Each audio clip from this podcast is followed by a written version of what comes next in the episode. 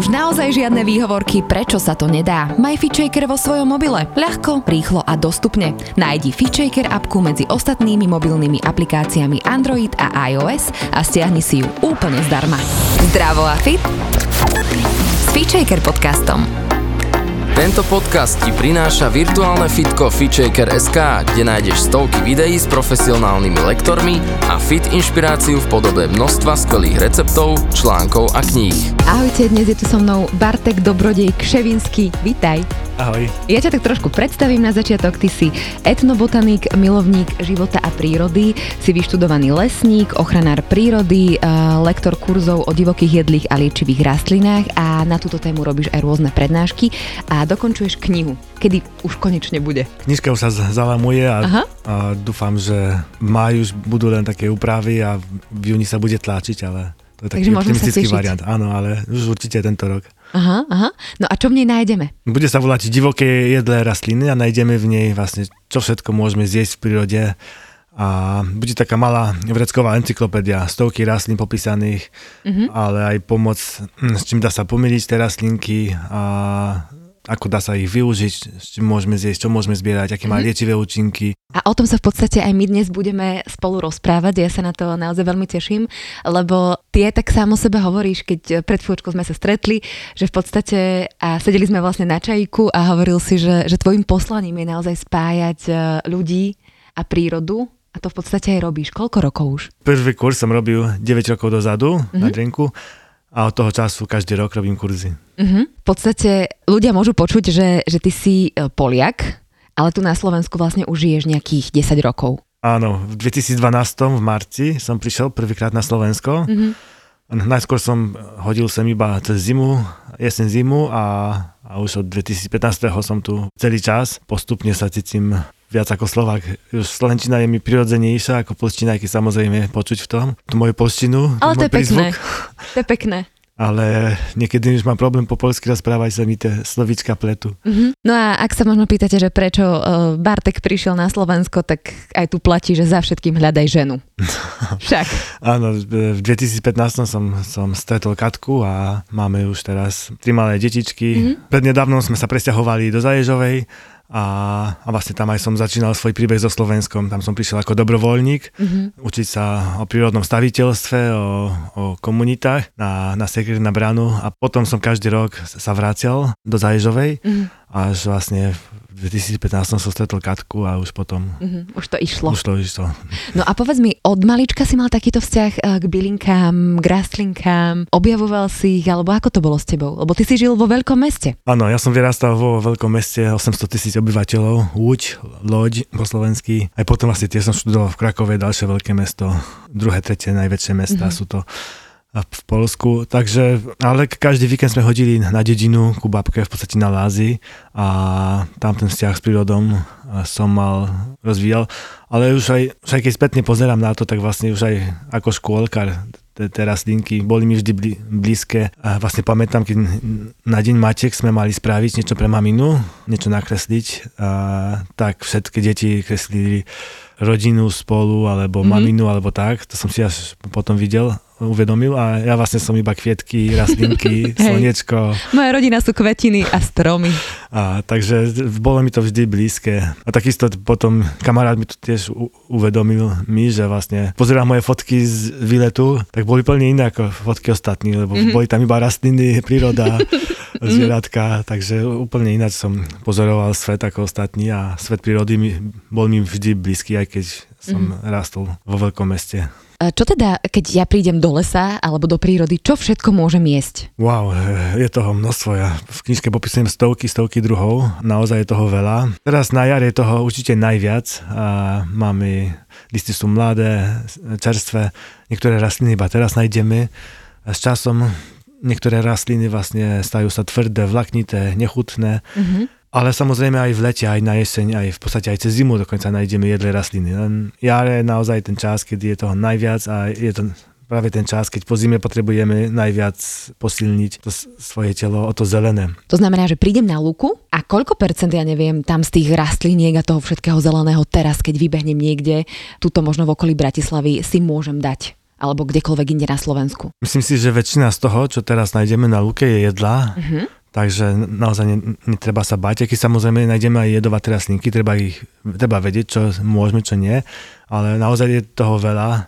Včera som mal kurz a určite cez 50 druhov som uh, ukazoval na to. Ktoré môžeme ktoré môžeme jesť. Teraz je vynikajúci čas, lebo začínajú vlastne listy na stromoch. Veľa stromov má jedle chutné listy. Najchutnejšie podľa mňa má lipa, buk, brest, aj hloh ešte.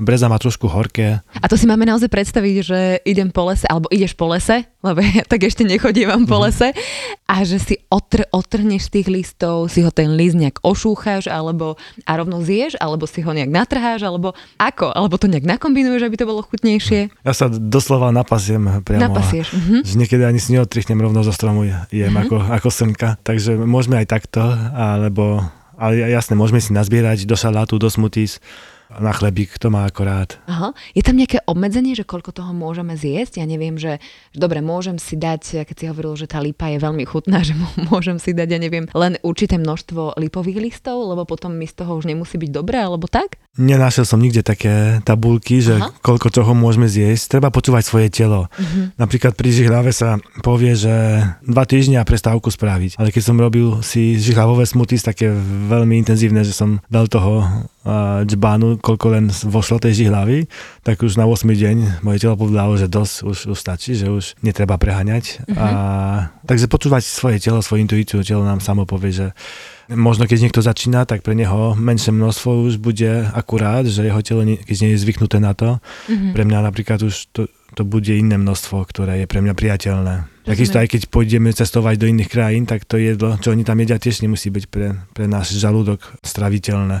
Postupne, keď pridávame najskôr pár lískov, uvidíme, keď nám chutí, dajme si viacej, uvidíme, mm-hmm. ako to mm-hmm. pôsobí na nás. Ty si začínal ako? Ako to tebe prišlo vlastne do života? Tak v detstve, tým, že som z veľkého mesta bol, tak maličko som toho poznal. A otco mi ukázal šťav, to pre mňa bolo, že wow, to nie je iba tráva, to dá sa jesť. Pre mňa to bolo prvé nakopnutie, že wow, že, že to nie je iba tráva, že tam je aj niečo, čo môžem zjesť a je to chutné.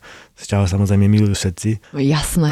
A pár rastlínek možno maminka zbierala ako pupavový sírup, čo bežne tu sa hovorí med, ale je to sírup. Ale také najväčšie prebudenie som mal, keď som mal 16 rokov, išiel som na tábor Tajči a tam jedna účastníčka spravila palacinky z bazových kvetov, z kvetov čiernej bázy. Hm? Asi celé kvety namočila do palacinkového cesta a vypražila ako palacinky. A... To si niekto musí, môže myslieť, že, že, že aké, aké len zelené tu obrízate normálne normálne takto, že, že vyprážané kvety. Samozrejme, dá sa všeličo. vyprážané listy, kvety, úplne e, zmrzliny, fajnotky, dezery. Zmrzliny. A prosím ťa, takže naozaj len, že baza, do cestička celý a dáš kvet, to na panvicu. E, celý kvet e, ponorený do, do cestička, vypražený. Niektorí potom odstrihnú tú hrubú stonku a potom ho otočia, niektorí aj otočia s tou hrubou stonkou a vypražený z oboch strán a uh-huh. hotovo. A čo k tomu? Už samé o sebe sú vynikajúce, alebo môžeme pridať nejaký ne, niečom poliať, napríklad neviem, smekovým sirupom. No a toto ti ako keby tak prišlo, že, že ti to zachutilo a si si povedal, že wow, že dajú sa jesť, keď si mal tých 16 rokov, hej? Pre mňa to bolo také otvorenie očí, že vlastne tak veľa vecí v prírode, o ktorých ja vôbec netuším ani, že čo sa dá, ako dá sa to využiť, aká, čo sa dá jesť. A chcel som sa dozvedieť o tom viac. Je, jeden deň som našiel v knihkúpectve knihu, volá sa vlastne divoké rastliny. Ona je do češtiny preložená. V češtine je to Plané rostliny k jídlu. Detlef Henschel. A tá knižka mi dali ukázala, že čo všetko môžeme jesť. Pomohla mi vlastne ten svet objavovať. Potom ďalšiu knižku som našiel a tak postupne som, e, keď som bol v prírode a som niečo z toho našiel, tak som to skúšal, jedol.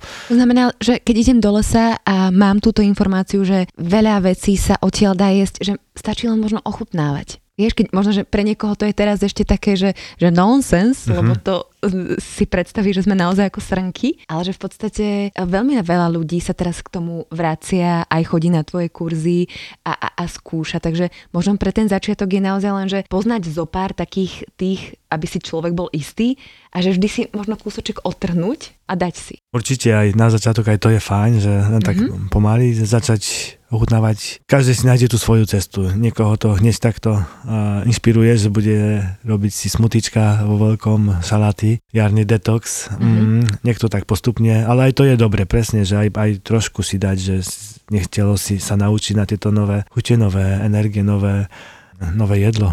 Mm-hmm. No a dobre, som dajme tomu na, na lúke a porať uh, teda nám začiatočníkom, že čo si tam môžem dať, čo je také isté. Ja viem, že púpavové listy, tie sú ale také veľmi horké. Žihľava, tu si už mm-hmm. spomínal, tá je asi na milión spôsobov. Uh, čo všetko sa dá napríklad zo žihlavy robiť? Ona sa napríklad využíva ako špenát, na, uh-huh. alebo na miesto špenátu klasika čaj, do smutička, to si už hovoril, a ja si na cesnaku a Musíš to kombinovať so špenátom, alebo to môžeš len takú samú žihlavu si dať s cestovinami, alebo ja neviem? Uh, jasné, samú žihlavu. Uh, môže sa spraviť žihlava, ale špenát vlastne len zo, len, len žihlava. V podstate ťažko spoznať, že to není špenát. V minulosti, pri tým, ako za, začal pestovať špenát v Európe, vlastne najbežnejšie špenát sa robil zo žihlavy, z mrlíku, z lobody, chuťovo. V podstate je to na nerozoznanie. Žihlavu napríklad môžeme pridávať do, do šalátov. Samozrejme sama o sebe prichli, ale keď ju napríklad valčekom na doske rozpučíme, tak už zničíme tie pichláva hĺbky. Alebo, alebo niektorí aj dosačku dajú a takto pohárom nejakým zavaraním. Takto to treba urobiť. A máš nejaký grif na to, ako ju zbierať, aby si sa nepoprlil? Či tebe už je to jedno? Že držíš sa toho, že to je dobre proti reu, reume? Môj detko mi to tak vždy hovoril. Áno. Keď veľa hlavu zbieráte, tak, tak časom sa to dá, že e, takmer vôbec sa nepoprchlíte, že treba na správnom mieste chytiť, poťahnuť do hora. A... Do hora, že? Lebo ona prlí len jedným smerom. Áno, áno. Takže dá sa to aj využiť vlastne, ja keď otrhnem vršok a ho otočím, tak môže sa úplne žihlava hladkať bez toho, že by nás poprihlila. Uh-huh, a ja uh-huh. ju potom aj tak rolujem v ruke, rozpučím a na surovo priamo v prírode sa môže zjesť. Nepoprliš si ten jazyk? Jazyk nie. Jedine čo, keď som to pučil v prstoch, tak na druhý deň ma prsty, e, som cítil, že ma boli, ale, ale nehneď. Pokiaľ ju rozpučím poriadne v tých rukách, a mm-hmm. teraz, teraz ich pučím ani ne v pristoch, ale, ale v dlani. Mm-hmm. A tak vlastne ma to vôbec už, vôbec ma neboli ani na druhý tak deň. Zo... Zoberiem si žihlavu a ako keby zrolujem, ťažko slovami vysvetliť, to najlepšie uvidieť, ale zrolujem ju pomaly a vlastne stále tým istým smerom ju rolujem, že vlastne... Krútiš ju ako Krútim ako keby v pristoch uh-huh. a potom ju v dláňach roztlačím, až pustí šťavu a tým pádom rozpúčim vlastne všetky tie, tie draždivé látky. Tým pádom zničím vlastne tie vychlavé látky a môžem ju zjesť úplne bezpečne, bez toho, že by som sa poprichlil. To je perfektné, to som napríklad nevedela. Čo to vlastne tam je to prhľavé? V minulosti hovorili, že to kyselina mravčak e, v týchto hĺbkoch. Posledné roky som videl už iný názor na to, že sú to nejaké tri zložky acetylocholín a no, ja nie, nie som biochemik, nepamätám, Jasne. čo to všetko je. Každopádne sú tam nejaké látky, ktoré vlastne pôsobia tú reakciu. A žihľava pôsobí detoxikačne? Aké má ešte účinky pre naše zdravie? Okrem toho, že skvelé čistí krv, má množstvo živín a minerálov, vlastne skvelé posilňuje naše telo mm-hmm. a ona obsahuje až do 5% chlorofilu. Chlorofil je zázračná látka každej zelenej rastline. Keď sa pozrieme na jeho štruktúru, je taká istá ako hemoglobin. Len rozdiel je v tom, že centrálny atom v chlorofilu je horčík a v hemoglobine je železo a vlastne čím jeme viac zeleného, čím viac chlorofilu, tým vlastne posilňujeme svoju krv. Dokonca bol taký výskum opublikovaný v The Journal of Cell Science, myslím, že v 2012, ktorý ukázal, že pokiaľ dokonca aj na zvieratách ukázal, že keď je v mitochondriách metabolity chlorofilu sú dostupné tá, a je vlastne prístup ku slnku, a je slnečko, tak one vytvárajú až do 16 viacej krát energie, viacej ATP a navyše bez oxidačného stresu. Plne mení to, čo nás učili v škole, že iba rastliny produkujú energiu zo slnka. Nie, je to už dokázané, že aj zvieratá produkujú energiu zo slnka, keď máme vlastne chlorofil ve krvi. Mm-hmm. Takže v skratke, čím jeme viac zeleného, toho tým máme viac energie. Mm-hmm. A žihlava obsahuje asi najviac chlorofilu zo všetkých rastlín, takže aspoň z toho, čo ja som počul. Takže pokiaľ by sme chceli aspoň jednu rastlinku zapojiť do, nas- do našeho jedálnička, tak odporúčam, nech to bude žihlava, lebo mm-hmm. fakt je úžasná. Ďalšia vec, prečo by sme mali uh, jesť divé divoké jedlé rastliny, prečo by sme ich zapojiť z našej strávy. Tak si zoberte, na, že na, keď sa pestuje zelenina, bežne sa pridáva 3 až 5 minerálnych látok. A nejaké hnojivá? Uh, nejaké hnojivá, mm-hmm. presne, no. Väčšinou sa pridáva dusík, horčík, uh, draslík a, a teraz odkiaľ máme zobrať ďalších 80 minerálnych uh, prvkov, aj tých stopových, uh, keď každý rok to isté sa tam pestuje, tá zem, tej zemi už častokrát one nie sú. A práve v tých divorastúcich rastlinách nájdeme tam veľa tých stopových minerálnych prvkov. Stačí, že jeden z nich nám bude chýbať v tele a už a niečo nám tam bude, bude nejaký chýbať. problém. Bude nám niečo chýbať, bude nejaký zdravotný problém, nikto nebude vedieť ho nájsť. A v týchto rastlinách tam nájdeme ešte, okrem tých bežných samozrejme, nájdeme aj tie stopové prvky, nájdeme tam aj, aj, aj litium, aj bor, aj, aj jod, aj molybden, germakren, také mm. menej bežné a one sú takisto dôležité pre naše zdravie. Ako to bolo napríklad v minulosti. Predsa len sa pestovalo inak, že tá pôda aj oddychovala nejaký rok alebo nejaké roky a teraz ju naozaj drancujeme mm-hmm. doslova. Takže tá pôda ani nemá toľko živín, ako si, ako si hovoril. Áno, v minulosti bolo bežné, že dva roky sa pestovalo a tretí rok pôda Áno. oddychovala. Dnes už, už na to z ekonomičných dôvodov sa to nerobí. A preto myslím si, že zapojenie týchto divorastúcich rastlín je dôležité pre všetkých, pre naše mm-hmm. zdravie.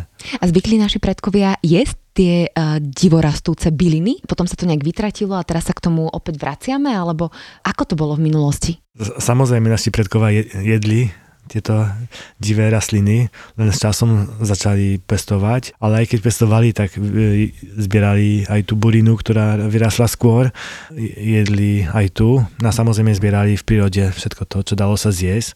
Až potom postupne s časom, keď už toho dopestovaného jedla bolo dosť na celý rok, tak ľudia potom postupne prestali využívať tieto divé rastliny, lebo mali to spojené s takými časami chudoby, a často aj, s časom vojny vlastne, keď napríklad a ešte aj celkom nedávno v 90.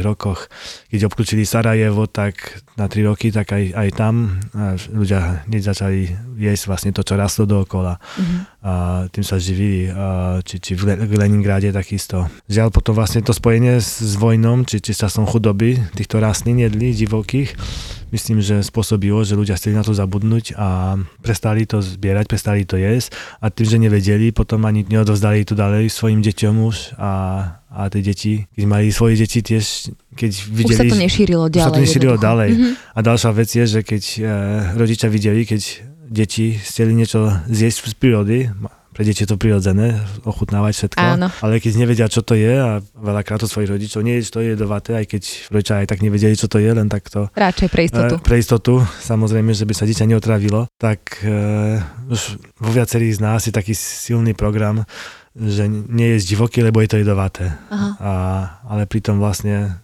vzniklo, vzniklo to z toho, že ľudia nepoznali. A... Mm-hmm. Ešte by som sa vrátila k tej jari a mne ešte tak vyskočilo, že okrem teda žihľavy je úžasný medvedí cesnak. Uh-huh. Keď som sa ťa pýtala, že, že či si ranejkoval a čo si ranejkoval, tak si mi povedala, že medvedí cesnak. Áno. Len tak si otrne, že záhrazť a dáš si na ranejky, hej? Áno, aj tak to mám rád. Aha. Samozrejme, hlavne tam, kde žijem, tam medvedí cesnak nerastie, takže Aha. teraz, keď som tu v Bratislave, tak som si tak si veľmi užívam to, že, že tu je ho veľa všade. Ako ho máš najradšej? neviem, či odpovedať na tú otázku, mám ho rád aj takto no, surový, aj, aj na chlebiku, aj ako šalát, ako privárok, ako pesto, mm-hmm. ale asi viem už, najradšej asi mám kvasený. Kvasený? Kvasený, áno. To som ešte nepočula. O tomto mi prosím ťa povedz. To, to... Kvasený ako uhorky kvašaky si predstavte. Zalejete osolenou vodou a vlastne to vám skvasí. A... Počkej, o nejaký ocot tam dáš? Alebo... Nie, nie, iba osolená voda. Ocot to už je skôr ako že marinovanie, zaváranie, ale kvasiť, tak ako sa vlastne kvasia uhorky, či kapusta, kapusta sa ináč, ináč kvasí, tam sa pridáva iba sol bez vody a tá sol vyťahne tú vodu z kapusty. Ale ako dá sa aj takto, že vlastne sa presype solom, aj takto som niektorí to robia, ale najbežnejší spôsob kvasenia Normálne celé lístky medvedieho cesnaku. Celé listy, takto prevaríme vodu a pridáme tam sol. Taký štandard je kopinata, polievková lyžica soli Aha. na liter. Niekto používa morskú, niekto kamennú, niekto obyčajnú to nejde o Ako to, susedia ako, požičajú. Hej, hej, ako máme aj z Himalajskej, tiež to bude fungovať. Pridáme tam tú sol, keď niekto má radšej presne tak väčšinou tých 40 gramov sa to dáva, 35-40, uh, na liter vody a zalejeme tom vodou, niekto zaleje horúcou, niekto studenou, niekto vlážnou, to jedno. Zalejeme tom vodou tie listy, ktoré máme už v tom sklenenom pohári, napríklad v takom litrovom pohári, uh, zalejeme nie až povrch, uh, dávajte tie listy aj vodu, lebo môže vám potom ju vytlačiť pár centimetrov od, od vrchu. Zalejať vodou, zakrútiť a ja som to rovno aj do pivnice dával, že ani v teple som to nenehával. A keď nemáme pivnicu, tak mm, môže to byť aj v teple a nejaký čas, prípadne potom do chladničky, aby ne, ne, nekvasilo moc intenzívne. A to je hotovo. Ono to skvasí v pivnici pomalšie, v teple rýchlejšie. Aha. Ono je to jedle stále, v podstate viacerí sa ma pýtajú, a kedy to jedle, kedy je to hotové. Ono to je stále hotové. Ale môžeme zjesť na prvý deň, na druhý, o týždeň. A teraz sme sa v marci stiahovali a som v Špajzi ešte nás dvojročný medvedí cesnák. Aha. A je vynikajúci. A nadále je vynikajúci. Keď som doniesol ho na kurzy, tak niektorí sa ma pýtali, či si môžu zvyšok mm-hmm. zobrať domov. Aha. že, Budeš to ešte jesť, môžem si to zobrať. Hej.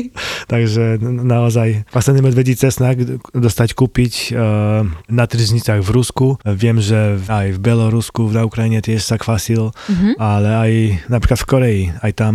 A, a tam, sú, tam sú aj zvyknutí vlastne robiť takéto fermentované čoromoro. Napríklad kimchi, áno, ale áno. To, to je už niečo iné. Ale videl som vlastne kvasený medvedí cesnak uh-huh. a aj tam a servírujú v reštauráciách. Ale videl som aj už aj, aj v Polsku, že predávajú v obchodoch. Uh-huh, Ale to je skôr nový trend ako tradícia. Medvedí cesnak o chvíľku pôjde už do kvetu a veľa ľudí počulo, že, že už sa nemá zbierať, keď ide do kvetu, alebo že dokonca stáva sa jedovatý. Je to mýtus, medvedí cesnak môže sa zbierať aj keď kvitne. Samozrejme čas energii ide do kvetu, do semen. On stále jedli, stále bude chutiť podobne, takže on nemusí sa obávať, že stáva sa nejaký jedovatý, lebo aj to som už počul. Ja, som, ja, ja ani nezbieram potom už, keď je kvet, uh-huh. lebo ja som si s tým bola istá, že je jedovatý. Vidíš? E, áno, e, veľa ľudí tak som tak, tak to počulo, ale nie je to pravda. On je stále jedlý, ja som robil aj pesto, keď kvitol.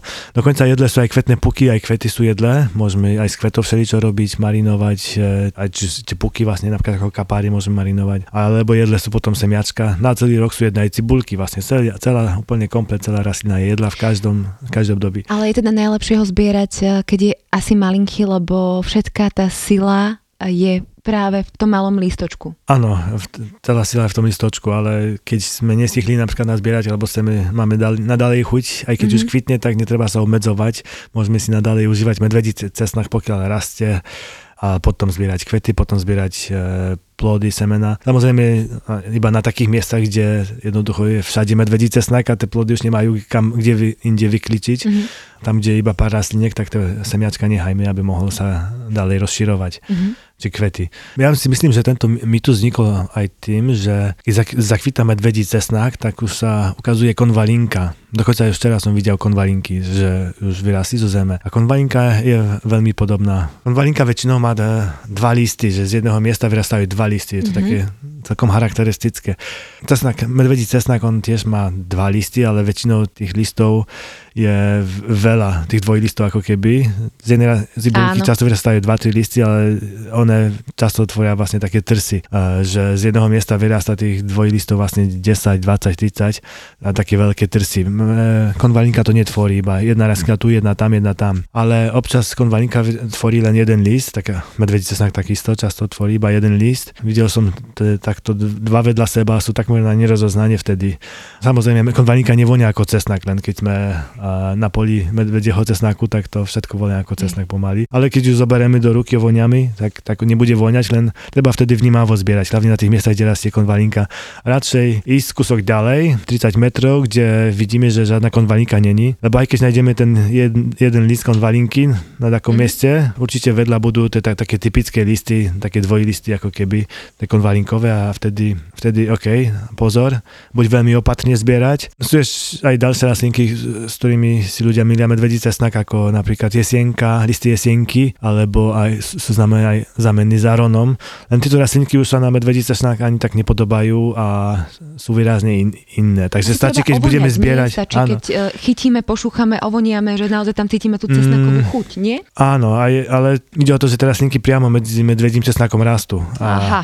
Takže treba zbierať vnímavo. Je to vidno, že je to niečo iné. Keď sa pozrieme na to, je, je to vidieť. Ale poznám ľudí, ktorí proste zbierali, neviem, rozprávali sa s niekým a Jasné. tak a nepozerali veľmi, Teraz čo zbierajú. o mne inak, lebo ja takto s kamarátkami zbieram, mm-hmm. vieš, a, a drkoceme a Áno. rozoberáme všetko možné a trhám to tak inak. Ako trhať alebo ako zbierať rastlinky? Ty Mhm. máš na to taký, tak, takú špecialitu, nie? Keď otrhávaš tú rastlinku. Tak e, vždy predtým, ako ideme niečo zbierať, je veľmi dôležité podľa mňa poprosiť a poďakovať o tie liečivé síly a najlepšie ešte sa chvíľku stišiť, pomodliť sa, alebo len tak chvíľku Zameditovať, zameditovať. alebo tak. Mhm. Najlepšie je vlastne chvíľku sa vytišiť, pomodliť, či pomeditovať, ako kto má radšej poďakovať a vtedy vlastne s tom ďakom zbierať. To asi viacerí ste počuli, že je to vedecky dokázané. E, taký japonský vedec Masaru Emoto vlastne fotil kryštály vody, ktorá bola rôznym vplyvom a poddaná a naozaj pri slovách ďakujem, pri krásnej hudbe boli úplne nádherné kryštály a pri škaredých slovách či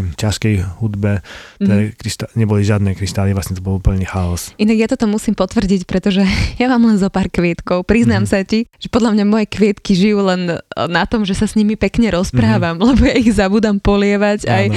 aj všetko len potom raz za týždeň, keď naozaj už zabudnem a vidím, že, že chuďatka už, už není dobre, tak im iba poviem, že, že prepáčte mi, prepáčte mi, už vám pak dám tú vodu. A oni akože tak si dajú Mhm. povedať, no. Takže áno, súhlasím s tebou. Takže prebrali sme medvedí cesnak, prebrali sme žihľavu, že to v tomto období musí byť a teda stále som na tej lúke, čo si odtiaľ mám odniesť? Čo tam nenechať? V žiadnom prípade. No, určite, určite nazbieraj pupavu, nakoľko pupavové lísky sú horké same o sebe a ja nemám napríklad rád horké, tak pupavový šalát milujem. Mm-hmm. Mhm. Vlastne keď sa nakrája listky a pridá sa olej, trošku soli, tak je vynikajúci pupavový šalát. Pupavu dokonca predávajú na tržnicách e, miestami na juhu Európy ešte stále, Mhm. aj, aj v Ázii. Je to vlastne pre, pre nás neznáma, ale na niektorých miestach ešte stále bežná zelenina listová. Takže A tam, keď si nedáš úplne tú stonku, a ktorá je až pri zemi, tak to není až také horké, že? každý máme ten prach horkosti úplne inde. No ja ho mám všimol. teda akože, nemám tiež rada horké, takže naozaj, keď tam dám ten, tú soľ a ten, A ten olivový olej, hej. tak je to dobré. tak, tak e, je to úplne iné, asi s chlebíkom, ako vynikajúce. Nakoľko, nakoľko nemám rád horké chute, tak pupavový, a malá pupava je pre mňa moc horká, Aha. tak pupavú, pupavový šalát zbožňujem. Takže naozaj netreba sa báť a aj pupavové pesto je vynikajúce. A samozrejme pupavy už začínajú kvitnúť, takže aj pupavový med. E, väčšina ľudí robí sirup, ale ja napríklad pupavy zaliem tekutým medom a takých materujem e, pár, pár aha. týždňov v tom Aha. mede. One vlastne pustia tú šťavu, ten med je potom taký viac tekutý. šťavnatý. Á. No, moja, moja mamina napríklad uh, dlhé roky si aj tie stonky obžúva. Vynika, výborne. Fú, ako Výborné. pochválim ju za to. Celá rastlina jedla vlastne listy, potom stonka, kvetné puky, podľa s- kve, kvetových gurmánov ešte lepšie sú ako kvety, že vlastne môžeme či to ako kapári marinovať, alebo Aha. e, môžeme ich jesť, pridávať do jedal, ka- zaujímavo vyzerajú v jedlách. No alebo potom kvety. Kvety môžeme takisto na surovo jesť. Keď, pokiaľ bez toho zeleného zjeme, tak tie žlté lupienky iba kvety. Botanik by povedal kvety rurkovité. Tie kvety sú sladké, jemne sladké, Mhm. ale môžeme samozrejme zjesť celý úbor, celý kvet s tým zeleným, t- je, sú veľmi zdravé. Môžeme ich dať kvasiť, môžeme ich e, vlastne spraviť z nich sírup, e, pridať do medu, všeličo. Ktoré sú tvoje najobľúbenejšie kvety, alebo uh, najobľúbenejšie to, čo si ty vyjedáš na lúke? Čo odporúčaš ako dobrý uh, gurmán? Z kvetov mám veľmi rád napríklad kvety kozobrady, Mhm. tá je vynikajúca a tá vrchná časť stonky je taká sladká a celý kvet vonia medovo. Ja si napríklad neviem predstaviť, ako vyzerá taká kozobrada. Vyzerá pre za, úplne začiatočníkov ako veľká pupava, má tiež žltý kvet, Aha, ale podľa mňa dosť iný. Aj kvety margaretok rád si dám na luke, alebo napríklad kvety divokej rastce milujem.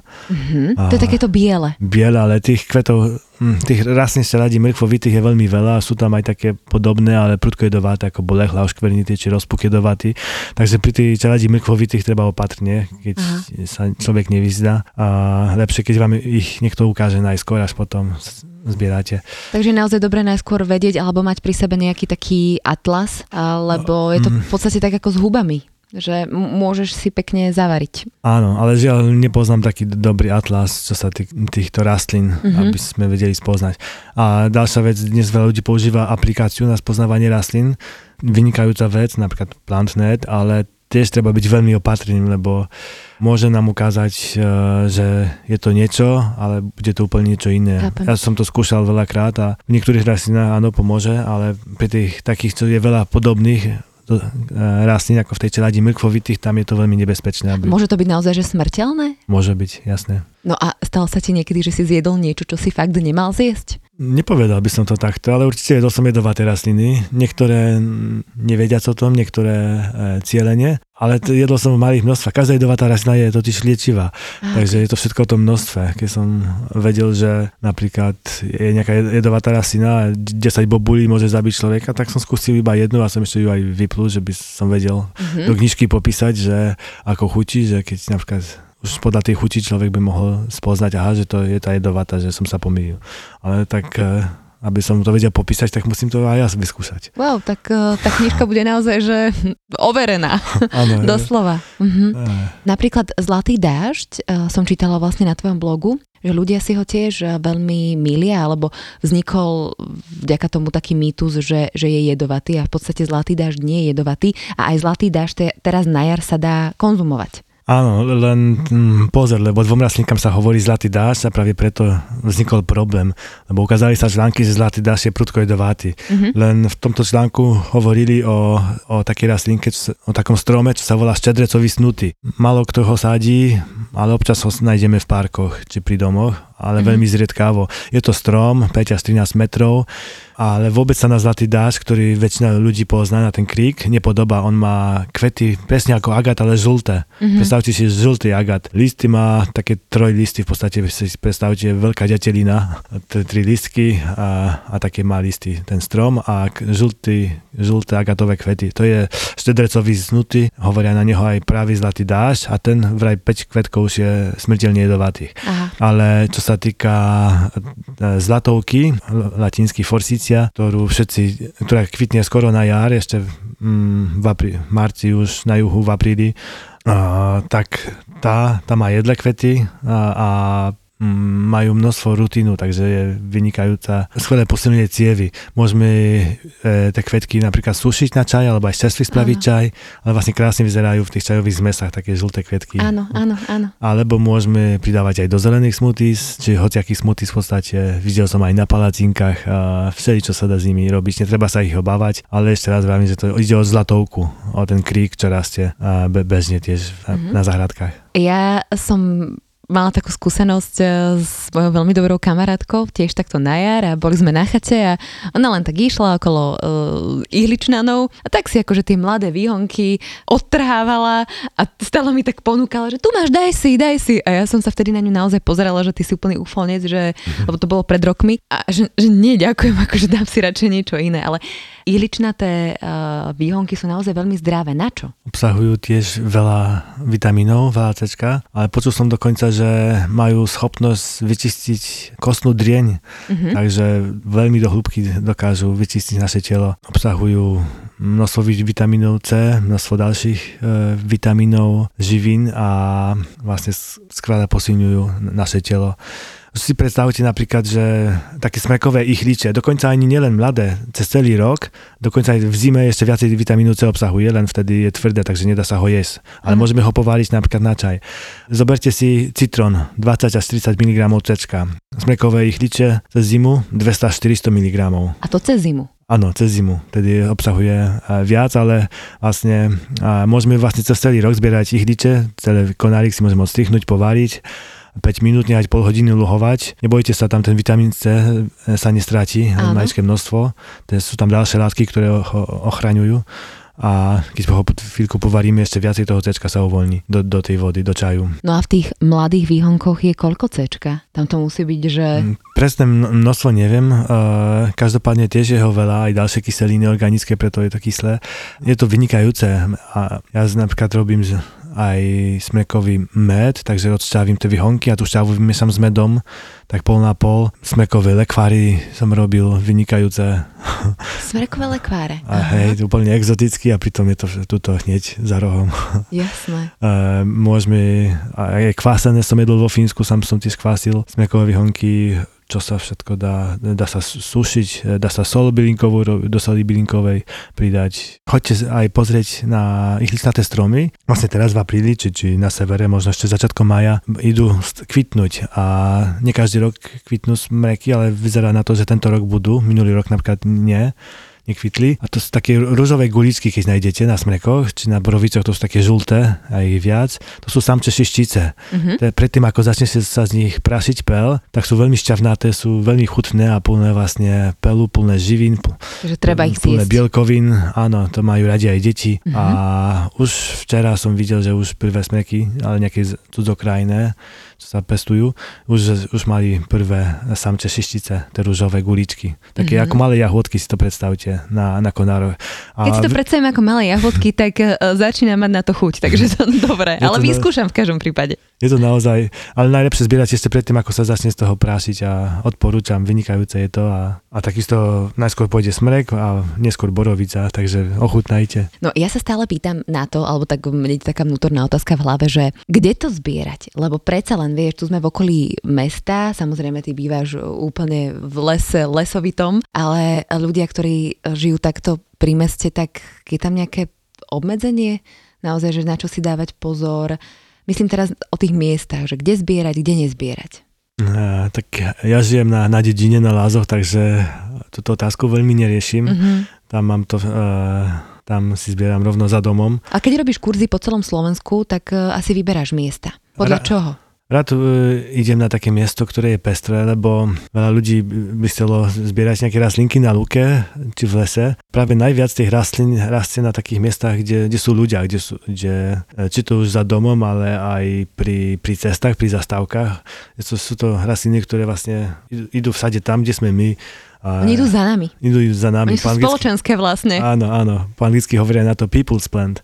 Počkaj, a to myslíš akože naozaj vážne, že, že tie rastliny idú, idú za nami? Áno, jasné. Uh, ale tak samozrejme uh, nejaký vedec by povedal, áno, sú to rastliny, čo potrebujú veľa dusíku, potrebujú narušenú pôdu, potrebujú, mm-hmm. veľa z tých rastlín sú to aj rastliny jednoročné, ktoré vlastne potrebujú každý rok mať narušenú pôdu, aby mohli vyklíčiť, na lúke nevyklíčia. Mm-hmm. A veľa z týchto rastlín nejedli, takže práve nielen nie, nie ani nie tak až na luke, lebo tam, tam zase nájdeme viac liečivých rastlín. Dobre, tak nebudem, nebudem zbierať, dajme tomu, pri ceste, ale že neprekáža, keď je to možno nejaké miesto, ktoré je kúsok od mesta, že je to v poriadku. Ja si myslím, že aj vyslovene v meste môžeme zbierať a hlavne veľa slovenských miest má aj dosť zelení, či to v samom meste alebo na okrajoch toho mesta. Sú aj knížky, ktoré vyslovene vlastne rozprávajú, čo a ako zbierať v meste. A Aha. sú vlastne je veľa, na Slovensku možno menej, ale napríklad v takom Londýne, kde je 7 miliónov, tak sú tam ľudia, ktorí majú veľkú položku divokej strávy aj bez toho, že by išli mimo mesto. Takže len treba... Netreba sa toho báť. Netreba sa toho báť, áno, samozrejme... Nemôže to byť kontaminované? Tak aj zelenina, ktorá v obchode e, rastie tiež podobne, môže byť kontaminovaná uh-huh. tými ťažkými kovami, aj keď e, rastie to v meste, ale je to ale na divoko. Myslím, že to je oveľa zdravšie ako tá zelenina z obchodu. A ty si mi celkom nahral aj na moju otázku tým, že teda tie rastlinky chodia za nami akoby, že mhm. nás majú radi. A ja som niekde tiež čítala alebo počula, že vlastne na našej záhrade alebo tam, kde žijeme, nám vždy vyrastie to, čo potrebujeme. Že možno máme nejaký zdravotný problém, dajme tomu, ja neviem, s plúcami alebo s pečenou, s niečím a že tá rastlinka si nás nájde. Takže vlastne si mi to len potvrdil, že je to tak. Áno, je to tak a veľa ľudí si, si všimlo, že ako sa presťahovali tak kde tak sa tam začal, tam sa za pár rokov zmenilo zloženie vlastne tých rastlín, ktoré na tej zahradke rastnú.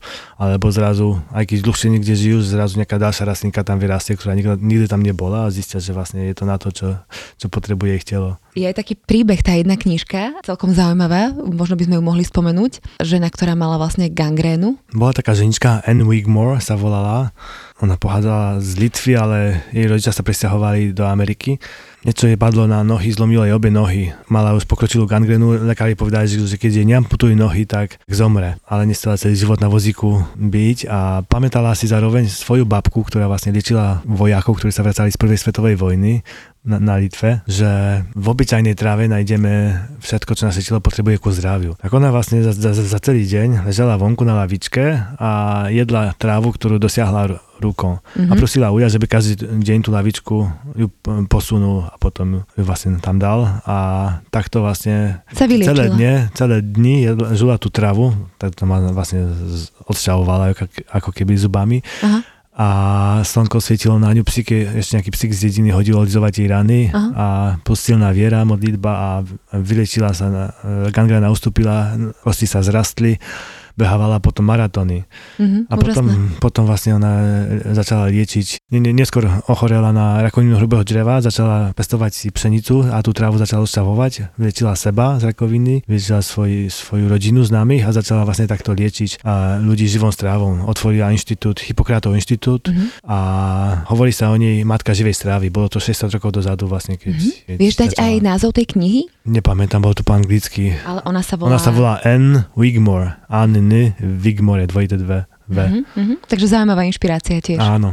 A si mi spomínal, že my si môžeme aj sami urobiť napríklad zelený jačmeň. Áno, presne. Nemusí to byť nejaká tá pšenica pestovaná, či jačmeň, či, či ráž, ale môžeme jednoducho si nazbierať tráve na, na lúke, či na zahradke, či za domom a ju odšťaviť. A takto vlastne máme zelený jačmeň, vodzovka zelený jačmeň zadarmo a ešte viac živín, ešte Aha. viac minerálov a zadarmo. No samozrejme e, za našu prácu je to pracné, ale hm, presne obyčajnú trávu môžeme si odšťaviť. Na to samozrejme treba lepšie, lepšie od- odšťavovať, najlepšie šnekovy. Mhm. Ale niektorí robia aj tak, že rozmixujú, vlastne spravia si smutičko z trávy a potom cez gázu napríklad prefiltrujú. Smutičko z trávy. Áno, normálne. že namiesto odšťavovania spravia ako keby smuty s vodom. Tráva, Ale asi nemám, nemám zbierať v Petržalke trávu, no. No. to asi si trošku pôjdem niekde inde. A ra- radšej tak, kde, kde tých menej psíčkov beha, Áno, samozrejme. áno, áno. E, alebo poriadne umyť.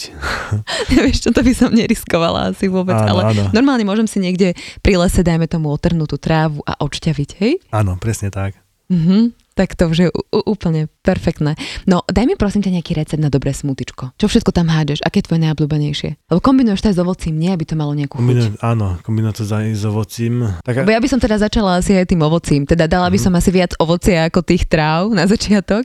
Áno, e, zelené smuty na začiatok pre viacerých to ovocie tam a, pomôže im to praviť, aby to bolo chutné a aby bolo smuty chutné, aspoň na pre začiatku, za, začiatkujúcich, tak by malo Mhm. byť aj nielen sladké z ovocia, ale aj kyslé. Tam je dôležitá aj kyslá chuť, takže napríklad milujem čučoriedky, máme veľa namrazených Mhm. a, ale to môže byť v podstate hociaké bobulovité ovocie.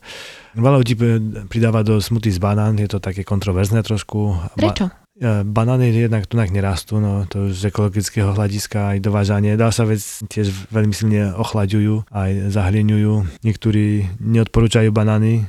Ja väčšinou tiež si iba jednoduché smutičko spravím si, že niečo žihláva jablčko, prípadne nie- niečo ešte kyslé. Môže to byť kvasená brezová voda, môže to byť e, ichliče e, smrekové napríklad, či vlastne kyslé bobulovité plody. A tak, a mne to stačí. Ale ten banán zasa tiež má takú výhodu, že, že on vlastne... Urobí ti tam takú konzistenciu. Áno, presne, že je to smooth, vlastne preto sa to volá smoothie, že je to hladké, že je to, že, Dobre, že jeden- sa to drží pokope, ale ako nie- niektorí tam dajú aj iné rastlinky, ktoré obsahujú nejaké slízy alebo robiť, čo to vlastne podrží pokope, ale ja to nepotrebujem, to nevadí, keď je to také, keď sa to rozdelí. Dobre, tak ja si tam dám banán na Mhm, začiatok áno. a nahádžem potom niečo také ďalšie, Áno, hej? banán, nejaké listy. Nejaký list, No, no, lipový dobrý. Tie najchutnejšie jedlé rastliny, to sú tie najbežnejšie buriny na zahradke. Vlastne to je tá kozonoha, hoscová, kozia noha, ľudovo, mm-hmm. český bryslice. Je to hviezdica prostredná, viacerým známa ako kuráčka, škuráčka, lebo sa to sliepkam dávala, alebo viacerí znajú to ako, ako ptačinec po česky. Mrlik bude v máji, už, mm-hmm. Vlastne už aj, už aj v, v apríli už sa ukáže mrlik, čo je vlastne ľudovo loboda to tiež do smuty rád dávam. Ale môže to byť aj sedmokrásky, môžu to byť uh, skorocelové listy, malinové listy, uh, jahodkové listy. Takže také najbežnejšie rastliny, ktoré rastú. Hrať sa s tým a skúšať asi. Áno, áno, Mhm, presne. mhm. A nátierky, to som tiež našla, že si robievaš Mhm. Na blogu, na stránke. Ako sa volá tá stránka, prosím ťa? Divokie.sk divoke.sk, takže tam nájdete aj nejaké také recepty a články a tak ďalej, však? O, Áno, tvoje? áno, alebo na Facebooku divoké jedle rastliny, Mhm, mhm. tam viac píšem. Tam som si vlastne e, našla, že aj nátierky e, robíš a ako napríklad? Taká najjednoduchšia tiež možno pre ľudí bežná. Tak pre mňa základ na tierky, okrem zelených listov, také niečo kyslé, niečo kvasené. Ja nepoužívam veľa octu, ale vlastne či to uhorky, kvasáky, či to kyslá kapusta, mm-hmm. alebo e, môže to byť vlastne ten kvasený medvedí cesnak, alebo nejaká kvasená zelenina. Poslednú dobu najviac som dával kvasené uhorky, alebo šťavu z kvasených uhoriek. Mm-hmm. A plus nejaký olej, ja najradšej si používam lanový, ten má mm-hmm. veľa omega-3, nejaká sol, či bylinková sol, niečo zelené a ako hlavná hmota to môže byť v podstate hocičo, to môže byť, tofu. Ne, môže byť tofu presne, mm. môže byť nejaké semiačka. Ľanové po, rozmixované ľanové, napríklad. Či, či slonečicové, či kešu, môže to byť e, vlaské orechy, môže to byť nejaká uvarená fazula, môže to byť... E, čokoľvek. Čokoľvek, mm-hmm. ale a v podstate môže to byť nič, môže to byť iba tak, že vlastne nejaké bylinky rozmixované s olejom a s, so solou. so solou a aj to je úplne jednoduché a vynikajúce, tak ako, že to je skôr ako nejaký deep taký a aj takto mám to rád. Uh-huh. Máme takto pred obedom, o chvíľočku máme pol dvanástej, tak dobre si mi teraz nahral, e, že by som si niečo tuto nazbierala. Bartek, ďakujem ti veľmi pekne, že si prišiel. Je tých informácií ešte naozaj asi veľmi veľa. Toto sme si dali aspoň taký úvod, že vlastne je to možné a poďme to možno skúšať, objavovať, keď sme v tom lese a trošku sa s tým možno doma pohrať a zistíme vlastne, že, že nám to možno začne aj chutiť. Takže ďakujem ti veľmi pekne, že si prišiel. Bartek, dobrodej Kševinsky. Ešte raz prosím ťa zopakuj tú tvoju stránku, nech vieme, kde ťa nájdeme. divoké.sk alebo na Facebooku divoké jedle rastliny.